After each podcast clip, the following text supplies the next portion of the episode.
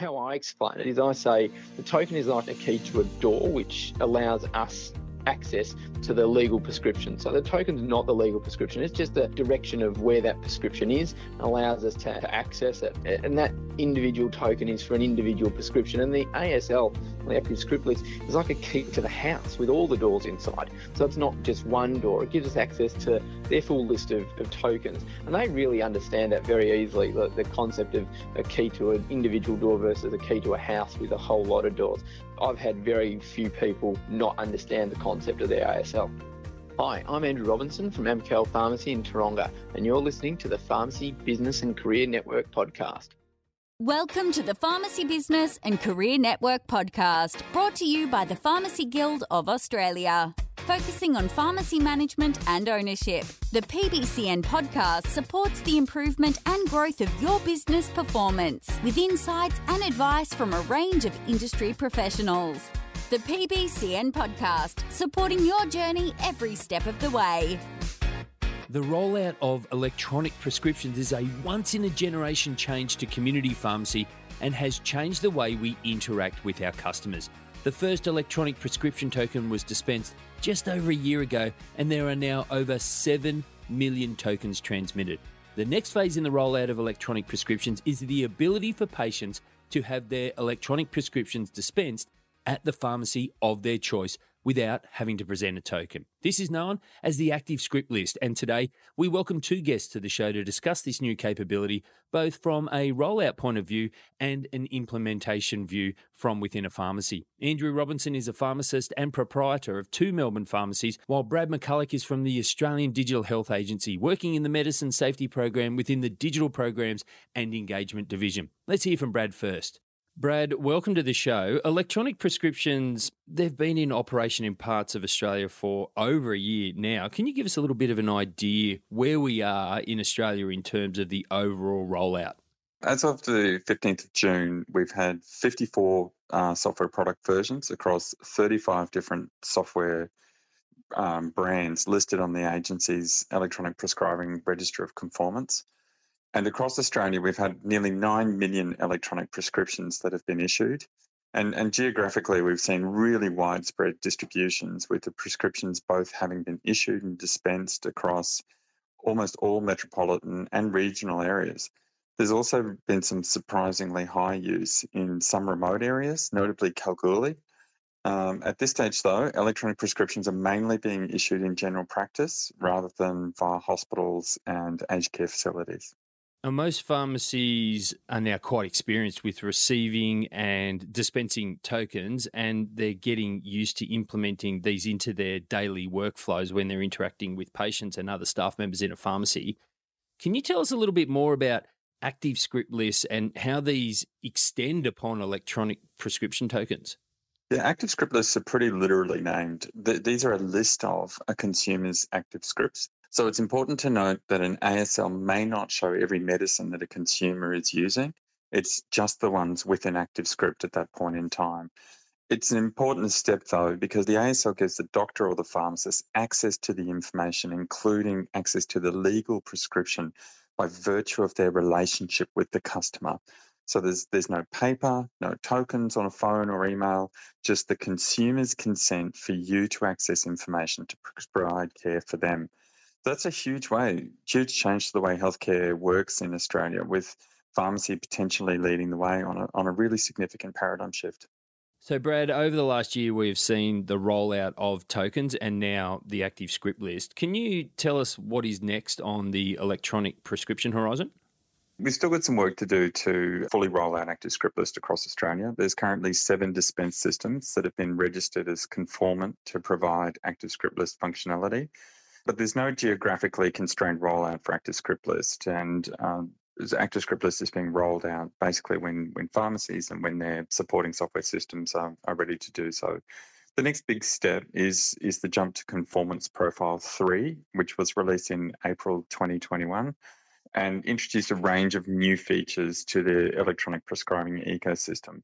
So Conformance Profile 3 extends active script list functionality to prescribing systems, but it also introduced a suite of new functions for mobile apps. But importantly, Conformance Profile 3 also introduced the concept of a chart to the electronic prescribing ecosystem, and a, and a chart binds medicines together to a collection so that they can be more readily considered as a group. So the agency is currently supporting a number of software developers uh, to increase availability and adoption of electronic prescribing and, and focusing on a, achieving a, an implementation across a broader range of providers. As I mentioned earlier, it's, it's mostly been focused on general practice to date. Uh, we've recently closed a industry offer uh, to provide support to software developers, including mobile app developers, to implement this, this final form of electronic prescribing, this Conformance Profile 3.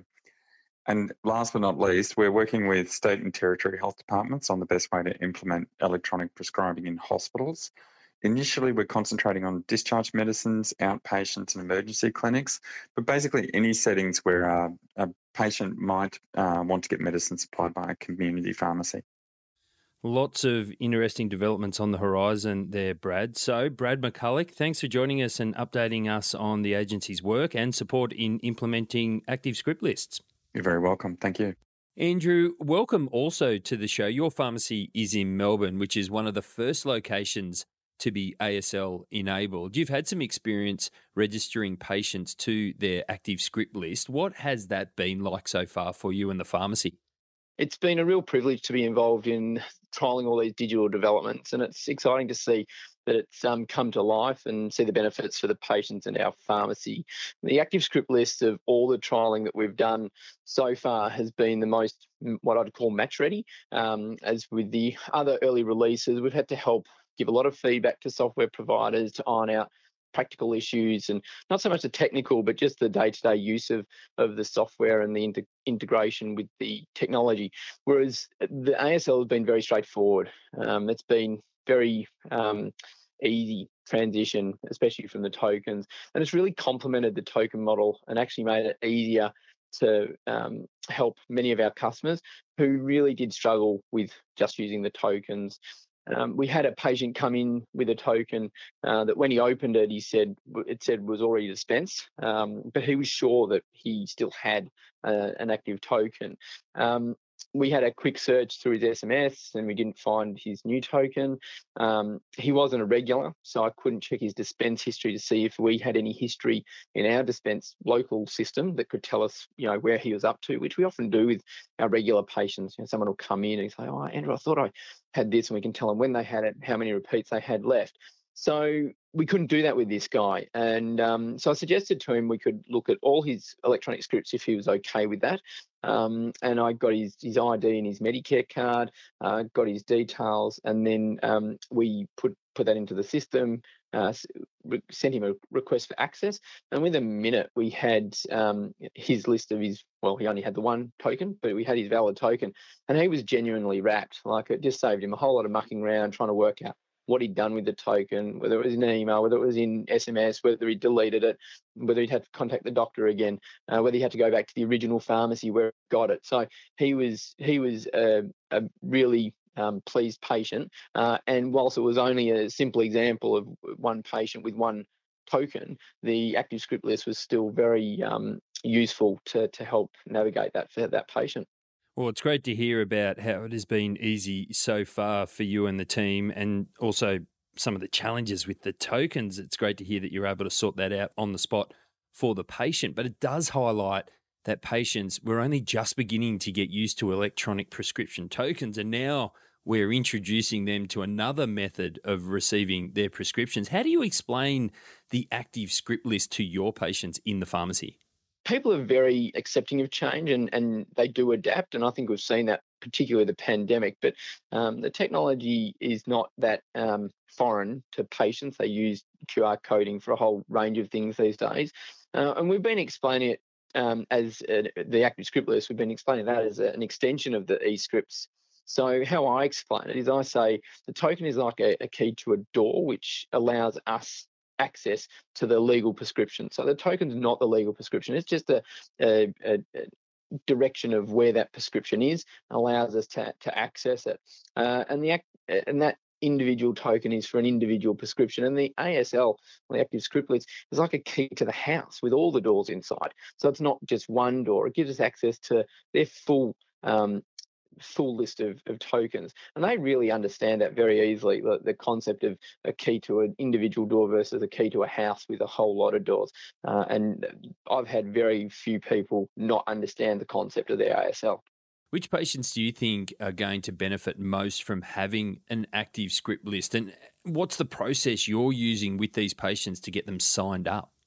I think all patients can benefit from the active script list as it's demonstrated with my example before. He was young, he was tech savvy, he only had one med, um, but it solved his particular issue at the time. So I think it has broad base use.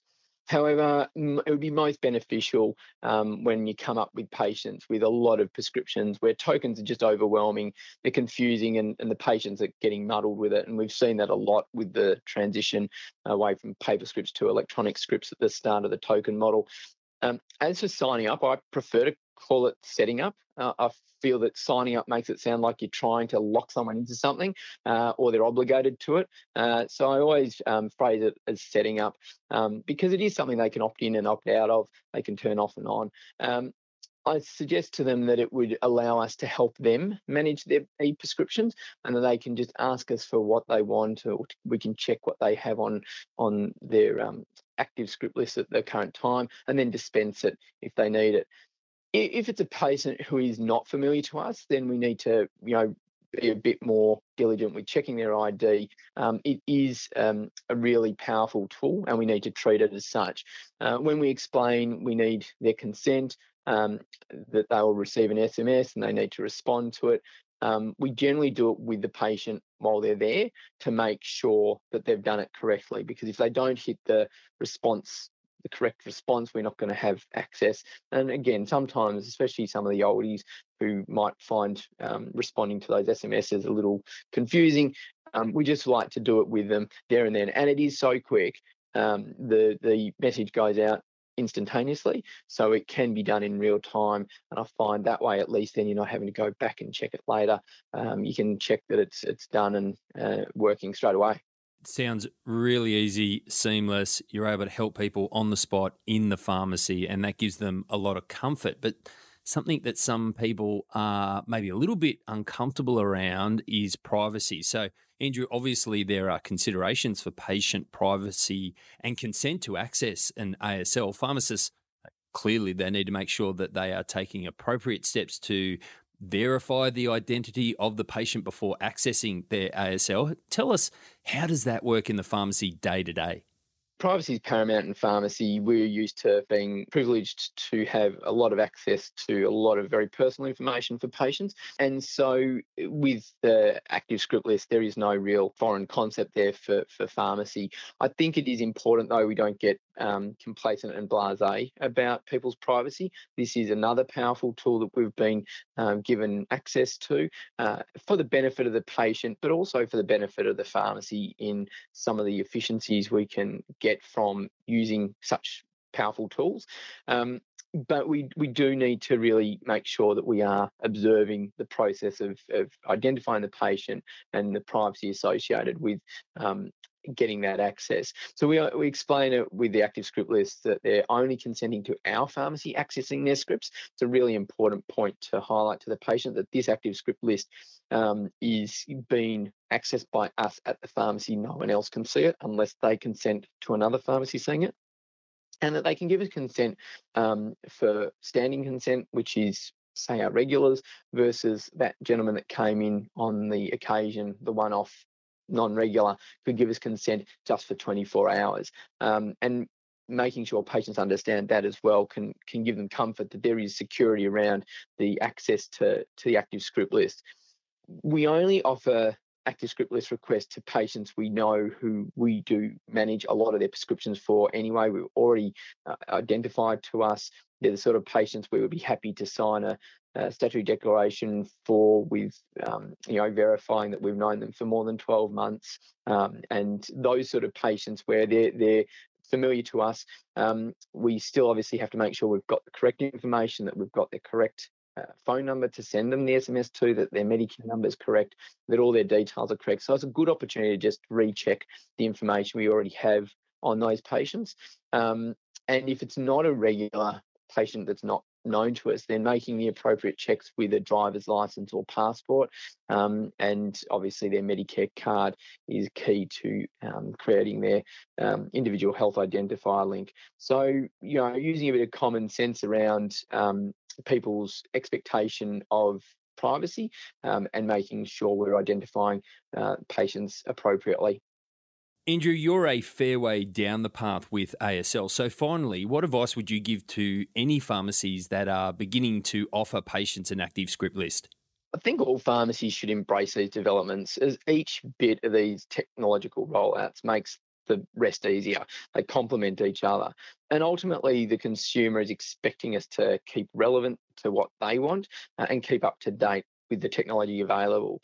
Some uh, patients couldn't care less and they like their paper and they're going to do it the same way that they've always done it. But plenty can't believe that's taken so long to have digital systems and digital prescriptions in pharmacy, given that our industry has been using computers for so long. We were one of the first industries to become computerized um, well and truly ahead of other industries. So it's taken us a long time to evolve to this next phase of this digital interface with the individual patient rather than just data record keeping in the pharmacy.